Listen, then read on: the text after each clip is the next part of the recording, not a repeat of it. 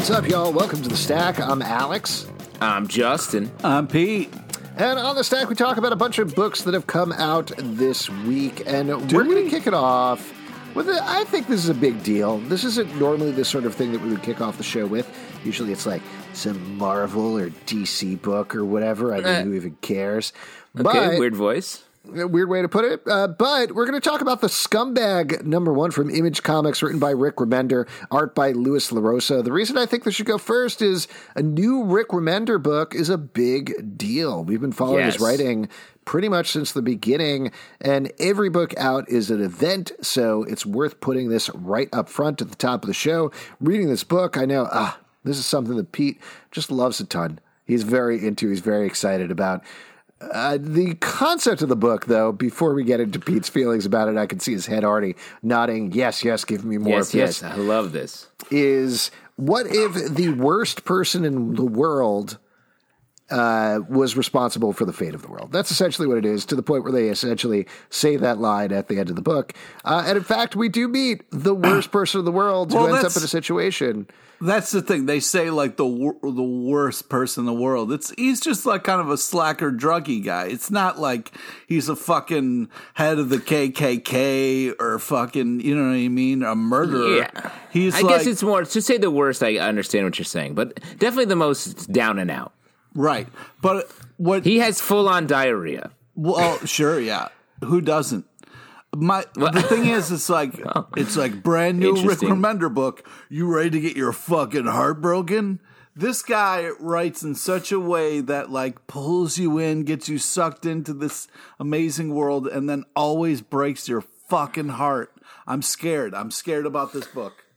But that's what I love. What I love about Rick Remender books, and it has been a long time since he launched a new one. Um, we've been reading Low. We've been reading Black Science for a long time, uh, and those Deadly books Class. are Deadly Class, of Deadly course, Class, man. ongoing. But these other books are sort of wrapping up. Deadly Class feels like it's going to keep going Mm-hmm. um, for a bit longer, and to have a new book is sort of precious. And what I love about it is he takes uh, extreme premises uh, and pushes them. And what he always does is um, on the art side brings in truly like evocative artists.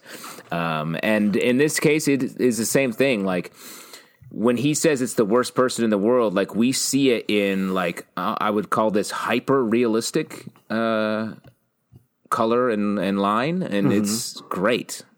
It's great. It's really smart of him to not shy away from these truly disgusting things if the point of the book is this person is at his lowest and he has to become a uh, world changing person. Or Now- maybe he won't. I don't know.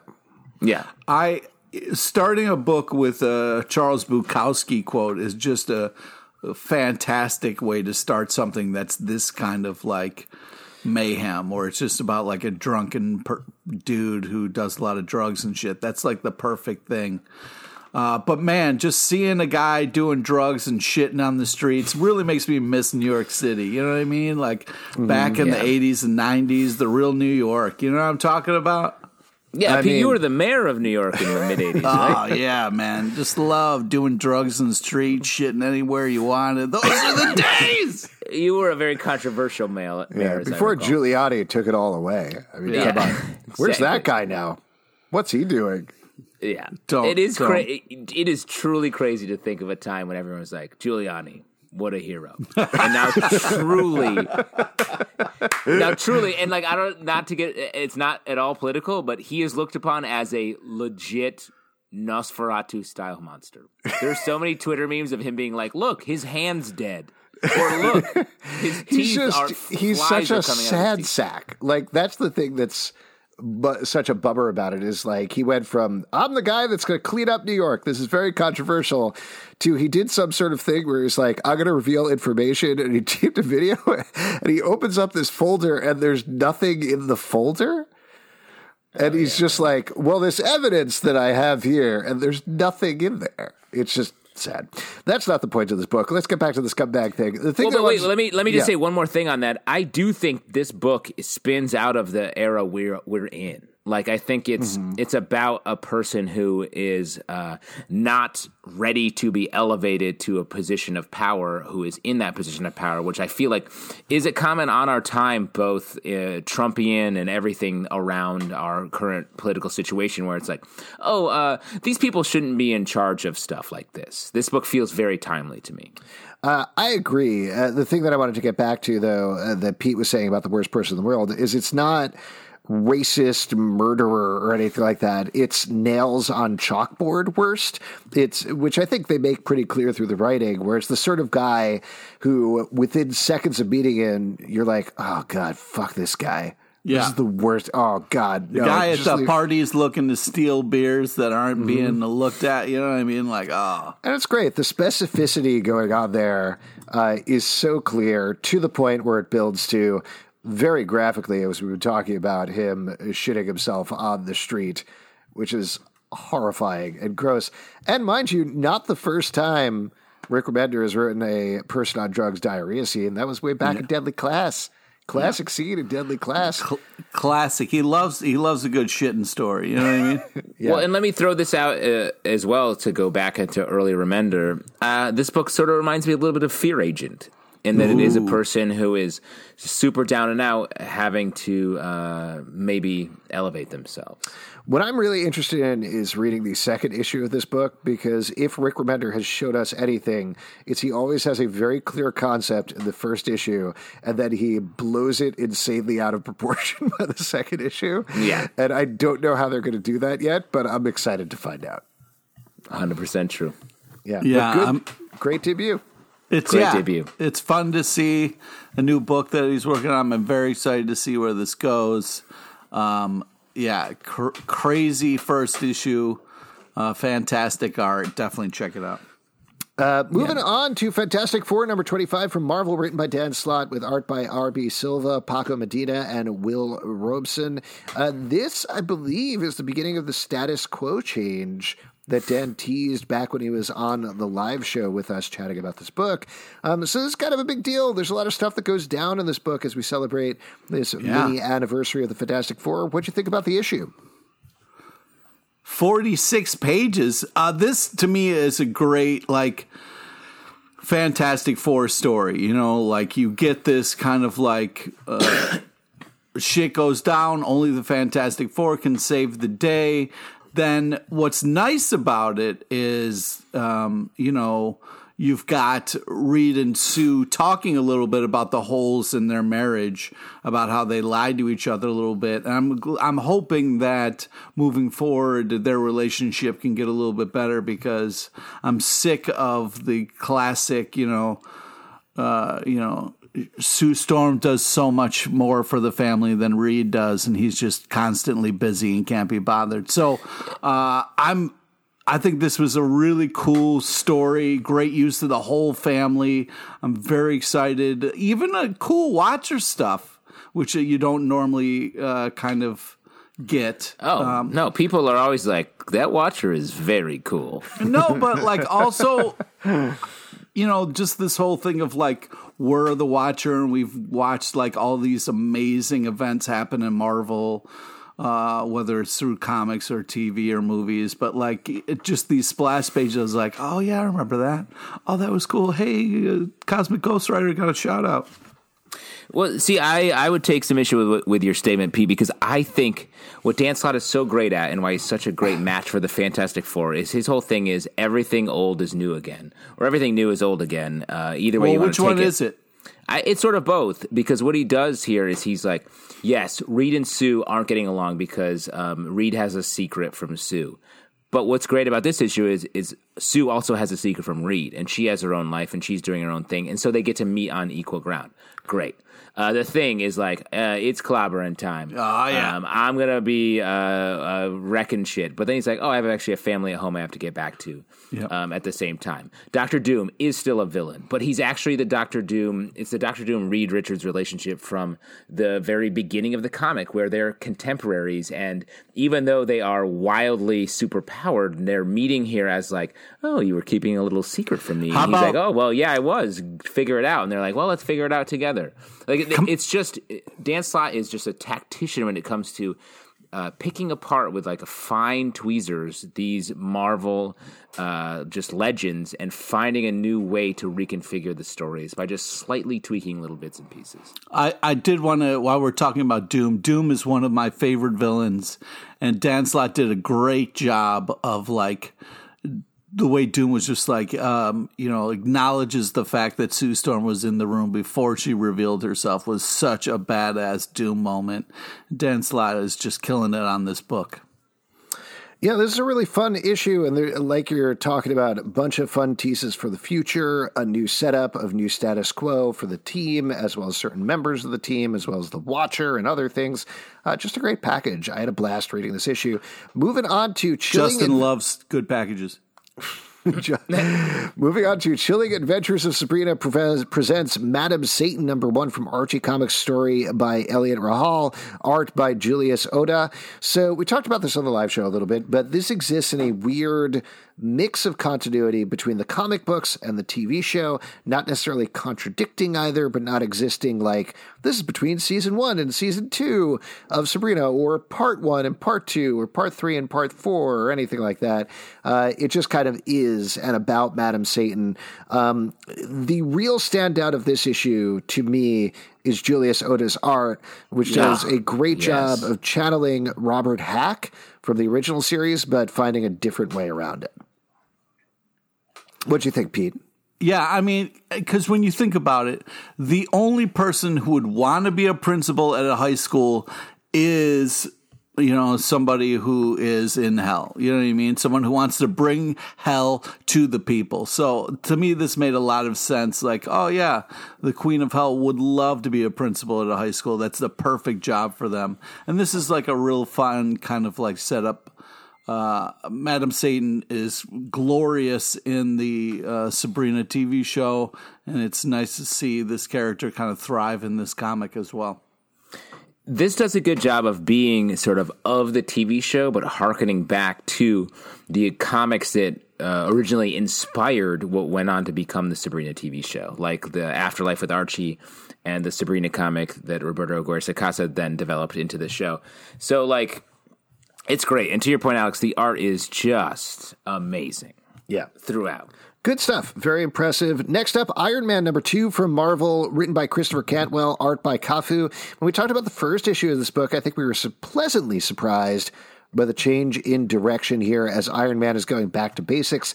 Here we get a little bit more on that, uh, veering on the side of he kind of has a death wish a little bit, or at least a injure himself wish as he's trying to move back to be a hero. But I got to say, I'm loving this take. I just think it's so refreshing to see a Tony Stark who is just being a hero and going on fights and fighting people and being a human being for a change. It's great. I agree. This felt like a like an, a comic uh, that I would have read back when I was like in high school. Like it is just Iron Man like dealing with shit. Like of course he's fighting uh, Absorbing Man, the ultimate like early uh, run of of a series villain is Absorbing Man.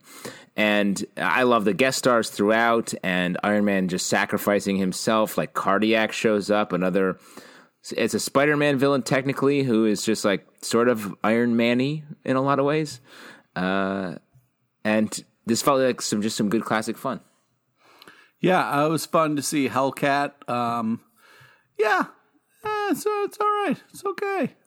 Pete, do you not like an Iron Man? Uh, no, I mean, I this comic has gone through so much stuff, and it's just crazy. Like, okay, great it's back to Tony Stark, but I, you know, I don't know. Cool. well, what do you want it to be then? I I want it was just weird because it's like, oh, Tony Stark's not Iron Man anymore. Okay, cool.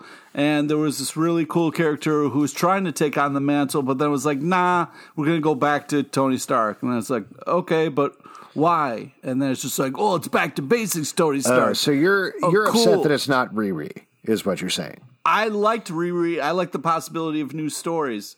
Uh, I just think that Iron Man has done a lot of amazing things. So let's see something amazing. You know what I mean? Let's see why we're seeing Iron Man again instead of something new. All right, fair enough. Next up, Stillwater number two from Image Comics, written by Chip Zdarsky, art by Ramon K. Perez. We talked about the first issue of this as well and liked it quite a bit. Uh, guy goes on a road trip, ends up in a town where nobody ever dies. His friend gets killed outside the town, and it turns out at the end of the first issue that he may actually be a natural born resident of the village. We find out many more effed up things about the town in this issue.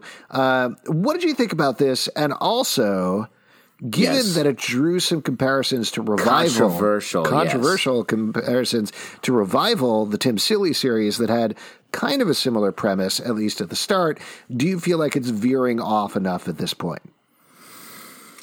Uh, it's tonally quite different. Um, I would say. I don't want to get into like, is it wrong to have a book this close premise wise? Um, because I enjoyed reading this, uh, the first and second issue. It feels like um, at the end of this issue, we're setting up sort of what what the deal is going to be. They're um, this this guy's the third person who's been invited into the town. Clearly, we're going to meet these other two people and what that means, uh, his relationship to his mother, and how the town works. All that is fun. Like I'm excited to get into that. Uh, Revival felt like very different tonally. It was about people who it was established relationships and how they were sort of dealing with this new status quo. So I think to me, it's a it's different enough to exist uh, separately. They're also they feel like different types of horror, right? Like as Yes. Tim Seeley is very good at, it's a little more slasher horror, it's a little more graphic horror, a little more fun horror. This is more in line with The Wicker Man, I think, and that sort of or Midsummer, that sort of thing. Ooh, that's a good comparison. Um, yes. and so yeah, I, I agree. I do think they're different. There's certainly a danger there that they're going to weave together too much. Uh, but right now, I think they can both exist, and that's okay. Uh, I would just like to say, as, as someone who's lived in a big city for a really long time, uh, this is why I don't like small towns. They scare the shit out of me. Um, th- I love this thing of like playing with the creepiness of a small town and like all these people who know each other and you're the outsider kind of coming in. I think that's a great idea to start a story. And I think, you know, sometimes when writers are you know we're all pulling from the same pool. So sometimes I, ideas might overlap. You'd like to give somebody the benefit of the doubt. Hopefully it's not a ripoff uh, but I, I do not know. Uh, but of, as far as this is concerned uh, the little kid in the beginning was so fucking creepy with that wolf. Um, I was scared shitless and uh, I'm interested to see where this goes. And it's really fun, this idea of if people can't die, then yeah, people would just kind of like loosey goosey shoot each other because, you know, there's going to be no damage. But it is kind of, it is kind of crazy right now to see a cop fucking just shooting first and, and then talking later. It's kind of it hits an, a not fun chord right now. Yeah, it's not crazy to see that. That happens a lot in this uh, world. Uh, Pete, Yeah, real know. quick, um, when you said you're scared shitless, could you give us just a sort of scale, a power ranking on the different types of scared you are, just so I know what you mean when you say that? Um, well, they're scared like, oh, my stomach hurts a little bit, you know what I mean? And then there's like, Your stomach hurts a little bit, yeah, yeah. And then there's like, like oh, I ate, like I ate too much candy. yeah, yeah, you got like So like pain. you're scared candy. Let's call it that. Okay, yeah. And then scared shitless is, you know, like you're Yeah. in real trouble. Oh, so there's two parts to the scale. Yeah. Interesting. So when you're I have scared, a tummy ache, and then I have no shit in me whatsoever. Yeah. so and, and let me just just skip the also whole ask, middle part. quick follow up on that. When you say you're scared shitless, that means you've shit everything out. Like you're Yeah. fully, like Yeah. you fully, Empty. like on the Empty street, inside. You Yeah. on the street, scumbag style diarrhea. right. Um, or is it? Are you full of shit and you just can't get it out? No, no, yeah. You're the scumbag on the street who's Okay, emptied but you're 100 percent clean at this point. Like you're Yeah. just I'm an clear, empty vessel. cleared out.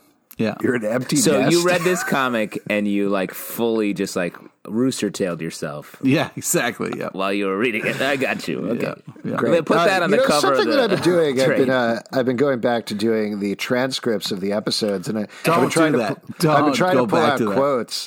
Quotes. Uh, quotes from each of the episodes and like put them out there in the hope of getting like maybe some pull quotes or something like that Oh, man. on a book. So I think we could say uh, Stillwater. It'll clear the shit out of you. yeah, you'll go full rooster Pull your tail. own quotes, Zelbs. You go full rooster tail for this book. Batman 101 from DC Comics, written by James Tynion the fourth, art by Guillem March. This is following right up on the Joker War as Batman grapples with the knowledge that Joker might have been right, and he has to, in fact, change. He's got to up his game. Game. Game. Uh, as he talks to Catwoman about it. Uh, Pete, I'm sure you have some feelings about this because, spoiler, Catwoman and Batman decide to be on a break for a year. Yeah. What'd you think about that? Yeah, I mean, I liked the kiss. I thought the kiss gave us hope, you know, but the old uh, taking a break is just, you know, that's uh, heartbreaking. You know, don't don't take a break, guys. Say Don't take a yes break. to love. Did Don't it take work a in break Friends? from love. In the TV show Friends, famous romantic comedy. We're on a break. Yeah. Uh, I like Alex, this so let me ask you: Are you hyping up that phrase, or are you doing a Ross impression? Uh, I think I'm doing. Uh, Ross. It was Ross. no, I'm do- yeah. I mean, I'm doing Ross, but I think it's one of the characters from Seinfeld. Ah. like Jerry. Oh, you mean Jerry Seinfeld? Yeah, no, I think uh, Yeah, Jerry says between it's Seinfeld one of the and characters? Friends. Jerry And that Seinfeld is always is like Jerry. He's like a Pokemon. Jerry. Uh, it's hard for me to tell what you're talking about. I love Guillem March's art, Yes. uh, and especially on in uh, issues focusing on not just Batman but the Bat family. Always great to see. I will say, and uh, this is being picky, but Grifter still doesn't sit with me. What's Really? the his DC mask? You don't like a billowy mask? you don't like a a billowy loose mask? mask. I, I'm fine with a billowy mask. I mean, um, I wear a cloth mask for uh, when I go out, and it, it does hang a little low in a grifter style. Can I not to interrupt your flow here, but when you're wearing that mask out, do you take it and then pull it up to your forehead? Yes, hundred percent. And it really it blows with little wrinkles in it, just like Grifters does. Um, no, it's just something like I still the Wildstorm universe of it all. I'm just like this guy doesn't quite fit with with these characters to me. I do. I agree with you on Grifter. Never quite got him. Don't like the Basque, but I do like what James Tynion is setting up here with Batman versus Grifter and this greater mystery of who Grifter works for. Um, that seems like that's something that potentially is going to tie in going forward. Forward, uh, and that's a fun place for it to go. Batman versus the Wildstorm universe. Great, all in on that. I do love Wildcats. It was cool that uh, you know Clown Hunter got a shout out in this book. You love that guy. Now, Great, Alex, um, I, we talked about this on the live show, but um, as someone who's married to a clown, are you worried? we definitely keep, we added an extra lock to the door because my Smart. wife has been uh, doing that thing where she pulls the bed sheets up to her neck and says, "I'm sk- sk- sk- scared." Yes, uh, because as you know, your wife is uh, modeled on um, Charlie's grandparents in Charlie and the Chocolate Factory. Yes, exactly. Uh, we sleep with another couple in our bed. All right, Black Magick number fifteen from Image Comics, written by Greg Rucka and art by Nicola Scott. Always a great issue every single time. Um, here uh, we're getting the fallout of the last couple of the issues as our main character deals with her new burgeoning relationship with a fellow cop. Uh, while in the background, I think for the first time we see hell or something like that. yeah, Uh, she's getting crazy in the background. yes. This comic that was very sort of austere uh, for so long about its the the witchiness of it, and now we're like fully in witch world, which I love. A lot of pointy, kind of like pyramid looking things in that hell. Great. Thank you, Pete. We'll use that one for the pull code for this issue. Uh, Nicola Scott uh, art, as usual, is the hero here. Just absolutely gorgeous. Uh, but I love sort of almost taking a break issue in a way. There's been so much harrowing, terrifying stuff every issue to take some time here and really deal with the relationships of the characters. I thought was really nice. Yeah, I agree. And the art, uh, it feels like it gets better. Uh, like there's just something about it's so detailed, but it keeps getting. Um, I guess maybe cleaner is the right word. It's it's great. How do you feel about the French computer? You don't see French computers very often, No, not except usually. in France. No, even in France, they still use English. Everybody's like, I cannot read this. I, I mean, I'm a little disappointed that she's not listening to her cat more. You know, like if you have a magical cat, I feel like you should pay attention and listen to it, especially when it knows th- more things than you. And uh, that's always frustrating when a character isn't listening, uh, you know, to people they should be listening to. As a new cat owner, Pete, is your cat magical? And if so, what is that cat saying to you? Well, I'll tell you what, uh, she does have one of those mystical eye things, like the uh, Prince uh, uh, uh, album uh, uh, over her left eye, which is kind of freaks me out. And I do think that you know cats can like see uh, into different like realms and stuff. Um, So yeah, the cat uh, freaks me the fuck out. Nice. That sounds like a nightmare uh, to deal with every day. Yep, every day you wake up and you're like, you look at your cat and you're rooster tailing because you're scared shitless. that's right. That's my. That's how I start my day. wow. God. Uh, from day to night, let's talk about Werewolf by Night, number one from Marvel Comics, written by Taboo and B. Earl, art by Scott Eaton. Uh, here is another character that I'd never quite gotten just based on the name.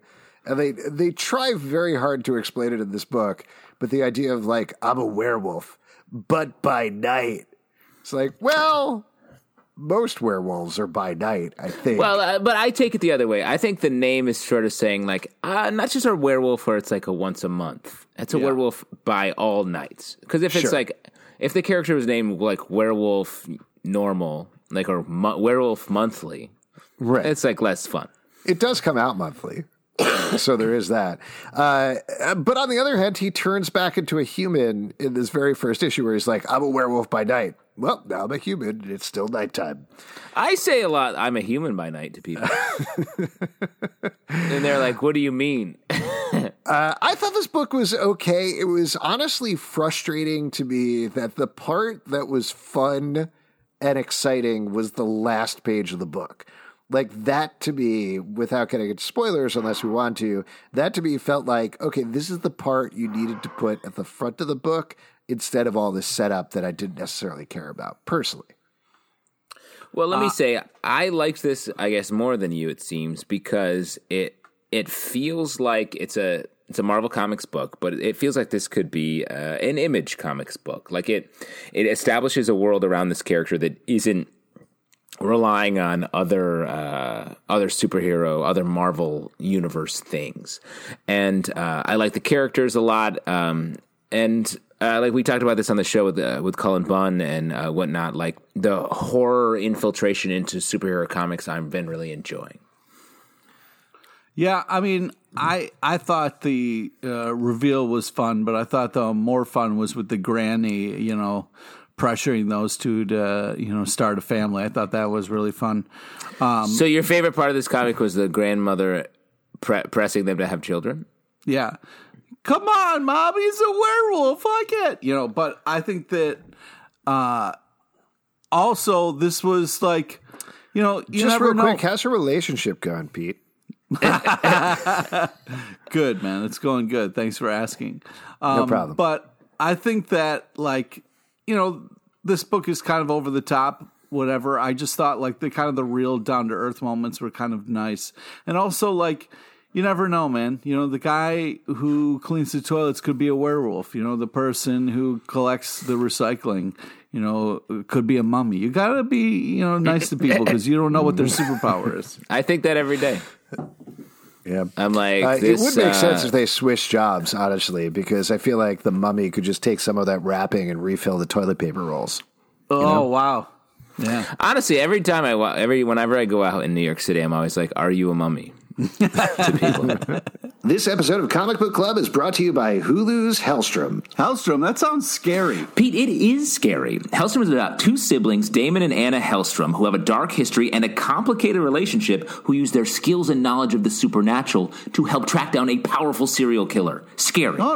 Oh no. No, no, no, no, Pete. It's okay. It's okay. Uh, The show's pretty funny sometimes too, or at least darkly comic.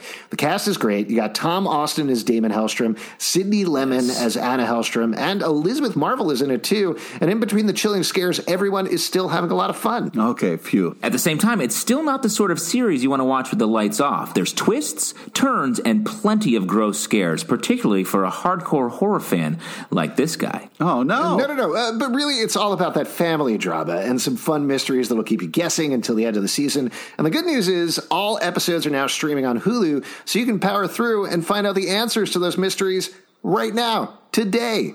Oh, okay. Phew, phew. But also, it's terrifying. Oh, stop. And emotional. Okay. All right. Phew. And about how the worst demons are the ones inside of us. There's demons inside of me. Metaphorical demons. Oh no! Hellstrom. All episodes now streaming on Hulu. Uh, let's move on to talk about Big Girls number three from Image Comics, story and art by Jason Howard. Uh, I think we've gone back and forth a little bit about these issues. Generally, Jason Howard's art is great. Uh, this takes place in a world where large women and large men are fighting. The men are monsters, or are they? And the women are not monsters, or are they? And they're fighting in the ruins left of the world. Find out a lot more about it this issue that really mixes things up. I thought in an interesting way. Definitely confuses the metaphor perhaps a little bit, but certainly makes the story that we're following more fascinating. What did you guys take away from it?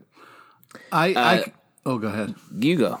I completely agree. I'm very happy with this kind of new development in this issue where, you know, the men aren't just total D bags. Um, I, I kind of like the reveal in this issue, gives things a little bit more uh, complication. Uh, I'm very excited to see how this moves forward and what the kind of reveals are going to be. Um, yeah, the art's the real hero of this book. This is uh, becoming a very interesting book, and I'm I'm getting into it more and more with each issue. Uh, yeah, I this book feels like uh, an episode of The Outer Limits. Um, did you guys ever watch that when you were younger? Like where it was like it took a uh, a premise, a sci-fi premise, and it just like played it up, and then there's a twist, and then you you landed the the ending. Um, and so I like, I definitely like this progression. I think the art is really nice. It reminds me of like uh, Ryan Ottley in a lot of ways. Um, so yeah, Well, think Jason this is- Howard did. Uh, what, what was the wolf thing that Robert Kirkman did? Right? Oh, I think. yes, Yeah, yeah. uh, Science Wolf? Science, Science Dog. Wolf, Science Dog. Science Dog, Science I think Jason Howard did Science Dog. I'm going to look that up while you're talking. You should look that up. Yeah. Okay, great. So all we have to do while Alex is looking this up is talk. Yeah, So- let's just do a little soft shoeing, kill some time. You know, We don't. It's not killing time. It's P. It's it's bringing more of our personal lives into the fold. how's your family, Justin? A family, Yeah. uh, good, uh, Yeah? very good. They're So- right upstairs. Yeah, Um, yes, uh, there several members of my family were doing laundry uh, over the course of uh, our tapings this evening, and every time my uh, washer and dryer finish, they it make each make a little celebration song. No, I'm sorry. They did Super Dinosaur together. There it is. Ah, okay. I, I thought maybe it was the shark one. How'd everything go while I was looking that up? Good. Great. We had a totally normal friend conversation. Yeah, it turns Excellent. out Justin's uh, wash and dryer because he's such a fucking big time rich guy. They play like celebration songs. Like you probably have to pay extra for that. No, that's, that's definitely not. Every time his washer dryer finishes, it's like celebrate clean clothes. Come on. oh man, that's a great. That would be great if that's what it did. Man, Pete, you should sell that. You should sell that to Whirlpool. Let's move on. Talk about Batman White Knight presents Harley Quinn number one from DC Comics, story by Katana Collins and Sean Murphy. This is, of course, spinning off of the White Knight universe of stories that Sean Murphy has been building up. This is a very different Harley Quinn who is uh, out of the game. Batman is in jail. The Joker is dead. She's on her own, uh, but she gets sucked back into it by a Joker wannabe, or is it the Joker himself? Uh, what do you guys think about this book? Well, I mean, first off, the art's amazeballs. Uh, this is kind of a, uh newer take, a fresh take on the old Quinster.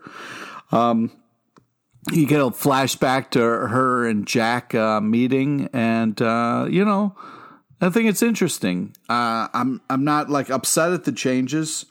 Um, I think it's a fun last page. I kind of want to work alone, and by alone, I mean me and my two hyenas. Uh, I'm on board. I- I'm interested to see where this goes. I think we need more Harley Quinn. I don't think there's enough of Harley Quinn. We got to get more.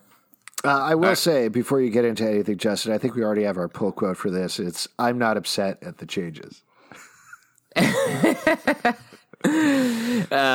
Pete, when you say you need more Harley Quinn, what do you in in life or in this? I mean, this I comic features a lot of get- Harley the- Quinn. I- you know, Harley Quinn is a very popular character. I don't think DC has caught on yet. They haven't put enough Harley Quinn in books yet. Uh, I barely see her, so it'd be nice if they started using her more. Um, well, let me say the White Knight sub universe is is interesting to me because it's a little. I, I like this book and I like the Harley Quinn in this book, but I'm like, oh, we're so far away from the normal, like the reality um, of the DC universe right now. Um, so I'm like, that to me is a, it takes me out of it because it, the book is so far removed from uh, sort of the normal storytelling that um, I, the normal continuity, I guess. Um, but I have enjoyed these White Knight books. The art is truly amazing. I mean, that's the real hero there. yeah. Um, I'm curious how much longevity this pocket universe has in the DC universe. Uh, yeah, I agree. Let's move on. Dune, House of Atreides, number one, written by Brian Herbert and Kevin J. Anderson, illustrated by Dev Pramanik. Uh, this is, oh, this is from Boom Studios, I believe, right? Uh, this is. Yeah, it's boom. Thank you. I forgot to write that down. Uh, interestingly, I mean, as we were talking about with the Wonder Woman 1984 book a couple of weeks back, this is again a book that was clearly there to tee up the movie that was supposed to come out this year, and instead is coming out a full year later. Uh, but at the same time, it is riffing off of the book, it's teeing up the movie, it's telling you a little bit more about Dune and the world. Uh, so, what did you think about this? Does this stand on its own, given that the movie is now not coming out for basically a full calendar year? Well, I'm curious if this some of the, the scenes here are from the movie. Like, is this bullfighting scene uh, or space bull or whatever it's called? Um, is that is that a scene we're going to see in this movie? Because this made me want to see the movie. Really? Yes, it made me want to see sort of the more streamlined, uh, visually dynamic version of this comic. What this reminded me of, though, as I was reading it, is like X of Swords or Ten of Swords. It reminded me of like a version of that where I'm like, wait, who are any of these characters? It definitely Yeah. it's a very it kept jumping around. I mean, granted the books are very expansive. There's a lot of stuff going on. There's a lot of mythology. Um, I thought this looked very nice for what it is. Dev Pramanik's art is uh, very pretty. And like you were mentioning the uh, gladiator scenes or the bullfighting scenes uh, were very nicely laid out. But i couldn't help but wish while i was reading this that this was almost more in the european style that this uh, felt like the sort of thing if you're going to do dune get like a Moebius to do it you know or Moebius light or something like that to give it that sense because it should be weird and off-putting not consistent with uh, current comic books at all, you know? Right. Yeah, especially when the movie is. Uh, I mean, we don't know this, I guess, but is probably going to be like visually stunning, Yeah. and like purposefully so. So the comic should reflect that a little bit. I agree. Let's move on to another one. Dark Knight's Death Metal Robin King, number one from DC Comics, written by Peter J. Tomasi uh, and Tony Patrick, art by Riley Rossmo and Daniel Sempere. Uh, you cannot go wrong with Peter J. Tomasi and Riley Rossmo at all. I mean, Great uh, team. I'm not the hugest fan of the idea of Robin King, who's basically a Bruce Wayne, who's an evil teen, who's a Robin. But man, this book is killer. Just so good. What'd you guys think? I mean, this is they're just this kind of like universe is just kind of cranking things up to 11 here so it, it seems like everybody's kind of having fun with the overtopness of it and you know and again we get a f- kind of a funeral thing here uh, but an interesting take where he hears a robin at the funeral uh, that kind of draws him um, I, you know i think it's uh, the the like Robin King messing with Animal Man was really intense. Um, uh, and then the Blue Beetle getting eaten by beetles. You know, I mean, this is just kind of crazy, fun, over the top shit. I think this kind of event is like a fun, like, hey, let's just cr- crank this up and see what happens. And every book has been kind of like art wise, really funly, kind of like driven towards these monsters and over the top villains. So why not? Why not? Um, I mean, to your point, Alex, like this team is so good, and especially in a book where it's just all about hitting different aspects of the DC universe, like Animal Man, Red Tornado, Blue Beetle. Great to see all these characters. Him just like riding Firestorm down and defeating him. Like, Oh, yeah, that was messed up.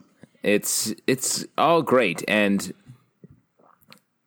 i don't know like robin king isn't someone who i'm like god i can't wait to keep seeing more of this guy um, but i think he is one of the more memorable uh, characters from this event. Uh, you know sea of bruce wayne's the robin king definitely sticks out as one that is more threatening and more interesting Yeah, I, I agree. Uh, now, from children who are killing something to something is killing the children, number Oh, 11. come on. Home Studios. He's been working on this Written for by a week. Jo- James Todd of the Fourth, illustrated by Werther Dell'Edera. Uh, we're really And just get- for you guys listening, I the way we work is I actually hold up a cue card and Alex reads that down because we we workshopped it. I hold up a cue card and Alex. No, oh, mine. I'm sorry. That- That's that your was- line. That's your that's line. my Sorry line, yeah. about that. So that's how where we work in a classic SNL model where it's all handwritten cue cards. Yeah, yeah. Fun fun fact, Justin really great at writing cue cards. It's 100 percent right. That's why I'm a line producer. Yeah. One of the things that line producers do. Yep. So That's- in this issue, we're continuing. Uh, like we've talked about almost every issue, there's little bits of information that are eked out every issue, but it still feels so present and so terrifying as our main characters are trying to get away from these monsters who are attacking the town, who are killing the children. But at the same time, the organization she works for is mustering forces of their own, and it seems like we're heading towards a climactic showdown in the next issue, which is all very exciting. Every issue of this is great.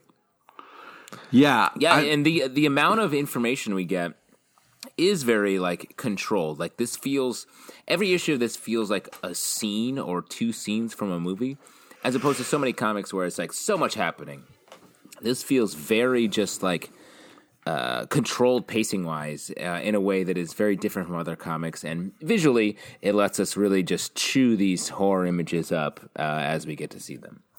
Yeah, this was intense. I, I was very happy with the kind of information we finally get about our kind of like main character and her kind of relationship a little bit uh, to this organization. Uh, love the kind of dragon uh, guy overseeing things, but it's also crazy in this comic how like people are wearing masks. You know, like how we're wearing masks, and uh, so that's kind of uh, freaking me the fuck out a little bit. Uh, but man, nothing creepier than a one-eyed fucking teddy bear, man. I this book continues to be amazeballs. The art, the Nothing story, creepier. nothing creepier. I'll tell you what, uh, maybe they've already done this, but they should make masks based on something is killing the children. I'd wear one of those. Those would be fun. Oh, that's a great idea. Pete, would you now if a one-eyed ter- uh, teddy bear is scary, what about a two-eyed teddy bear? One one eyeed's more scary, man. What about a no-eyed teddy bear? Terror. I mean, a terror bear. A terror bear does sound scary. Uh, let's move on to our X of Swords block, Excalibur number 13 Uh, from Marvel, do- written do- by King we- Howard. And, what? What? I I was hoping we would save that block for last, but all right, uh, you No, you've I, got I this like all. I like the book we're saving for last. I think we made the right choice, Alex. Yes. Uh, written by Tini Howard and art by R.B. Silva. And then we got X Men number 13 from Marvel, written by Jonathan Hickman and art by Mahmud Asrar. Uh, unlike the previous months, we're only getting two, uh, previous weeks, excuse me, we're only getting two issues. This week, they're not tied together. They're each their own stories. In Excalibur, we find out what's going on with Captain Britain, who is now Betsy Braddock, and her siblings as they go to Otherworld and tangle with Otherworld. And in X Men number 13, we find out the fate and backstory of Apocalypse, two very different stories, but we're really starting to get to the halfway point of this event. Um, so, what did you think about these, and what do you think about this event so far?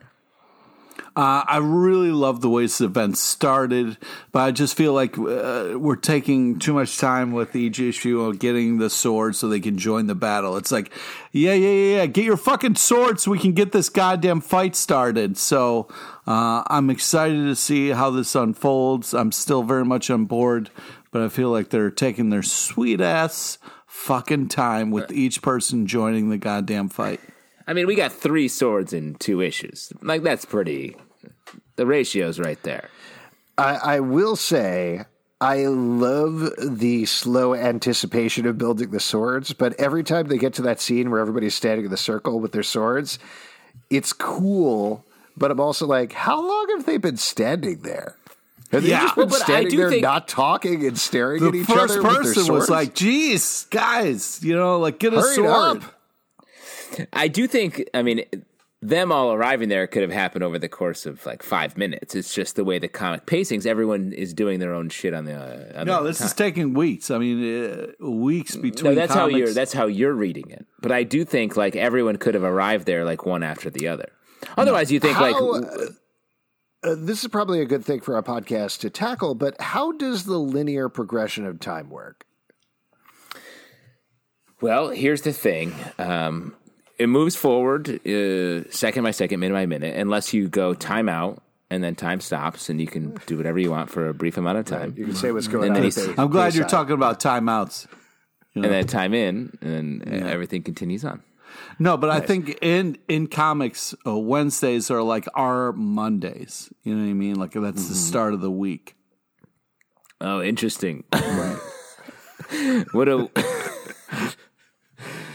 Uh, what a I way like to tell both of time. Do you have I'll a calendar in your house? there. It's just Wednesday to Wednesdays. You're Yep. just like Wednesday, And you- Wednesday. Mondays and Hey, man, Tuesdays are just lost days for you. Yeah. It's always Wednesday somewhere. You know what I'm talking about? Oh yeah. Yeah. Time nice. out. P doesn't know what he's talking about. Time in. Time it. I like these books quite a bit. Uh, I thought the Otherworld stuff Oh, what was really surprise. interesting, and I really like the Braddock family. I thought they were uh, really fun Did in the you- way that Tini Howard wrote them, delineated them in an interesting way. It also throws an interesting power dynamic into everything that's going on Otherworld, which if they're trying to defend Otherworld, but they hate Otherworld, What's up with that? I guess we'll find out how that plays out. But the big one What's was X Men 13, which gives Yeah. completely retcons Apocalypse, gives a entirely new motivation for everything that he has ever done, which is very, very classic Jonathan Hickman Marvel at this point. But I think it works. I I think it does work as well. Like, and it is weird because it's like Apocalypse, who is like, you know, he's been alive for millennia, but then you're like, wait, that dude was married? Yeah, And you're right. like, oh, okay, he had a whole little life. Cool. Well, and then, then the other part of it, for those of you who haven't read the book, this is a spoiler, but we find out the reason he's always been looking for the fittest and the strongest to survive is to muster the forces to fight back the beings that are invading Arakko and therefore Krakoa and eventually the Earth. So it's actually been this magnanimous, heroic motivation the entire time. Yes. Which is kind of an amazing retcon to throw in there. yeah. Oh yeah. By the way, Apocalypse has been uh, not evil this whole time. And I, I don't know, I, I bought it. Like, as far as uh, a w- cutscene to just drop in for us, like, I think that works. And despite the f- the fact that he has been a villain this whole time, he, if he's trying to find the fittest be, so he can get back to be with the people he loves, like, that's enough of a motivation for me to be like, okay, maybe this this person can now stand with our heroes. Nope. I agree. Pete, you disagree. I would rather w- watch panels of him trying to put that uh, sword together than to hear about his bullshit family. Man. Wait, why would you rather watch him put the sword together? Because at least that's moving the fucking thing forward. All right. Well, we're getting to it. Uh, I want to see a sword fight. I want to see a giant You're gonna fucking get sword it. fight. You're gonna get a and big they're giving me all fight. this goddamn backstory before the what's going to hopefully be the greatest sword fight of all time. What if we- instead of a sword fight, they just like talk it out? If this is going to be like a fucking Kill Bill situation, I'm going to lose my goddamn mind. What if it's like the sexual sword fight? Pete, what would you think about that? That would also suck. Speaking of that, It would, in fact, into yes. our- let's jump oh into our next book. Let's jump into our next book. All right, let's move from something uh, that you were a little conflicted about, Pete, to a, a title I know you love, "Faithless Two, Number Five from Studios, written by Brian Azzarello. You can't even do that. You're cracking Maria yourself up. Well, I was yeah, kind of cracking up it. because you couldn't stop yawning fun. while I was introducing this. You made the biggest, most adorable lion yawn while I was doing that. Yeah. You are just a little baby. You're a little baby Simba just waking up from a nap. I And Alex is like Scar. Alex is Scar being like, hey, kid, you want to see some porno? And that's what we're doing right now. Oh, just. Uh, I thought this issue, Justin, actually got to the heart of what you've been talking about for the past couple of issues with this book, where we'd be like, okay, what's going on with this art? They're visiting many wonderful European countries. There's some fucked up shit going on. There's some weird sex stuff going on. But what are we getting to this title? And this issue did it. This issue, like, pulled the lid off, revealed what the title, or at least this part, is about. And I like that quite a bit. How'd you feel about it? Same way, like this felt like. I mean, in a if we can talk about how like this book is very sexual, um, and mixing that with sort of the uh, demonic, uh, and, and we find out like heaven and hell in this uh, in this universe they're creating, and I Hey, feel like heaven it fucks ha- too, bro. You know what I mean? Come on. no doubt, yeah, no, I know. Ooh, Pete, that's you the dated like this several book. Thanks, Pete. You're several you're ages. Heaven fucks too. uh, and this, it, I feel like it has been a lot of buildup, and finally, this is sort of the like release issue where. Uh, the orgasm issue where like uh, there's a ton of sex in this issue and it's about like coming to conclusions. You didn't have to say it like that. You you didn't have to say it like that. but that's what that's truly what I think. No, he's was, commenting was- on coming to conclusions. Yeah, exactly. I think this is truly what it was written to be, and I, I mean- respect that. So let's be, let's be we can be honest on this podcast, right? There's Oh a thing that happens in this issue where they're having a threesome, and I've never had a threesome, but I have to assume when it happens, it's like in the book where you start to meld into each other and turn into each other's sexual organs until you become one sort of like human centipede, centrifugal force type thing. Is that correct? You guys That's are more been my experienced ex- than I- that's been my experience. Oh, okay. Yeah, especially when you do weird drugs and then have sex in the woods. Nice. Uh, I thought this issue was very good. Last one we're going to talk Wait. about night. Yes, what, I just want to, while we're being honest, I just want to say, Justin, the next time we're stuck on a boat and drinking with Brian Azzarello, I'm going to have a lot of questions for him. First of all, Uh, how you dare you? The real question is like, don't don't do those drugs, those weird drugs that we did like last time. Because yeah, we should say a lot of this book is based on like our time on on the comic book Carnival cruise that we did. Yeah. Um, the, the boat was called the USS Faithless, right? That's hundred percent right. The Faithless too. Last but not least, Nightwing number 75 from DC Comics, written by Dan Jurgens, art by Travis Moore and Ronan Cliquet. Finally, Nightwing is back to himself. He has, his memory again. In this issue, KG Beast is coming for him. He's trying to figure out what's going on with himself, both with his ex girlfriend, Barbara Gordon, as well as his new girlfriend. Uh, we haven't really been following this title, and I got to tell you, I like Nightwing stuff, but I really got off it when he lost his memory. Um, Yes. So jumping back into this, this was a pleasant surprise. Yeah, uh, Ric Grayson um, was the sort of like, uh, like devil may care, like I'm bad uh, character that filled in after he lost his memory, and it just didn't work. I feel like it didn't feel at all organic to Nightwing, and so it is good to finally see him back, especially since Nightwing has had so many iterations that have worked um, in a in a surprising way. Like a, a lot of the the Tom King stuff, where he was a Tim super Seeley. spy. Uh, yeah, with Tim Seeley working for Checkmate and all of that, like was great, and it was not Nightwing, but it still worked because he was still inherently himself. And the Ric Grayson stuff felt like such a departure that it didn't it was such a bum. It felt like a one-off issue thing where it was like a bummer, but let let's get our guy back, and it just lasted for longer. So to see him back here, being himself, is exciting. Yeah, I also like the Alfred stuff. I thought that was very touching. I'm glad somebody's really dealing with the loss here. And I like the idea also of bringing back KG Beast, the person who shot him originally, uh, where he lost his memory, and building it up as this big bad villain for Nightwing. I think that's fun. It gives it emotional stakes, ties it into the previous arc, but moves it forward in a very nice way. I enjoyed this book. I was very surprised. I'm glad we checked it out. And I think that's it for the stack. If you'd like to support Woo-hoo. us, patreon.com slash comic book club. Also do a live show every Tuesday night at 7 p.m. to Crowdcast on YouTube. Come hang out. We would love to chat with you about comics at Comic Book Live on Twitter, iTunes, Android, Spotify, Stitcher, or the app of your choice to subscribe and listen to the show. Comicbookclublive.com for this podcast and many more. Until next time, this is the stack, signing off.